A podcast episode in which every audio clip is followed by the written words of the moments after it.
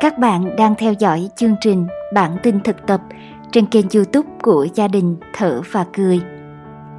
Lại một tuần nữa mới đến, xin gửi đến các bạn một ngày mới thật nhiều niềm vui, sức khỏe, bình an và hạnh phúc nhé. Hôm nay gia đình chúng ta sẽ học bài thi kệ thực tập chánh niệm với tên Kệ làm vườn. Đất đưa ta ra đời rồi đất ôm ấp ta. Sinh diệt trong hơi thở. Sinh diệt như hằng sa. Đất là thiên nhiên, đất là mẹ. Bao nhiêu thảo mộc đều được phát sinh từ lòng đất và được nuôi dưỡng bằng những chất liệu từ lòng đất, nghĩa là từ thiên nhiên. Lá cành nào rồi cũng sẽ trở về đất, được đất ôm ấp và nâng niu và trở thành một phần của đất. Mỗi chúng ta là một đứa con của đất do đất đưa ra đời, và ngày mai lại trở về với đất để được đất ấp ủ. Đất đã cho ta ra đời một lần, thì đất cũng sẽ cho ta ra đời muôn vạn lần khác. Đó là cái thấy đầu tiên khi ta quán niệm về cây cỏ, về hoa lá và về hình hài của chính ta. Nhưng nếu nhìn sâu hơn, ta sẽ thấy ta đang liên tục ra đời và liên tục trở về lòng đất trong từng hơi thở, trong từng sát na. Sát na là đơn vị ngắn nhất của thời gian mà ta có thể tưởng tượng. Ta không phải sinh ra từ khi lọt lòng mẹ.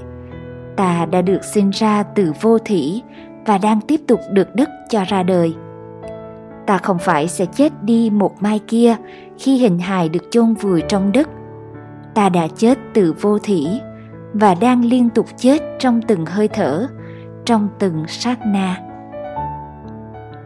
mời bạn đọc những câu sau đây của nhà vật lý học Erwin Schrödinger, người đã phát minh ra phép lực học ba động.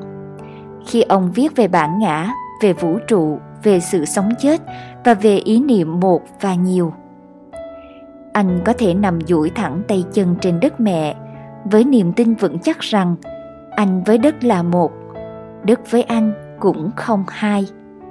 Anh cũng vững chãi và an toàn như đất, và có thể là vững chãi và an toàn hơn đất cả ngàn lần. Nếu chắc chắn ngày mai anh sẽ trở về đất, thì chắc chắn một ngày mai đất sẽ đưa anh ra đời trở lại để vật lộn thêm và đau khổ thêm. Nhưng anh không phải đợi đến ngày mai đâu.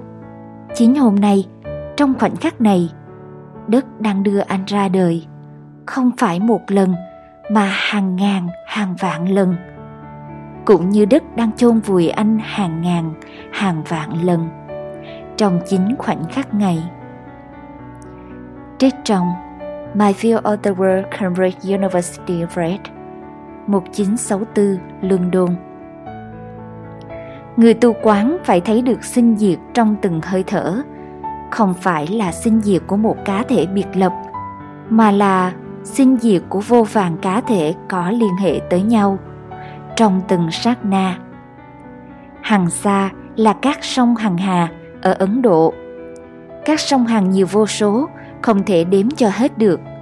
Sinh diệt cũng như thế nếu bạn ở thành phố, bạn sẽ ít có dịp cuốc đất trồng rau và chăm bón hoa cỏ.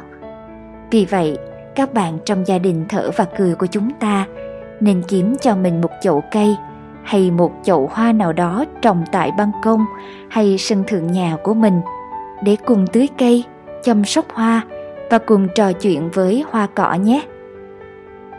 Chúc các bạn thực tập bài thi kệ làm vườn có hiệu quả trân quý và biết ơn. Thở và cười.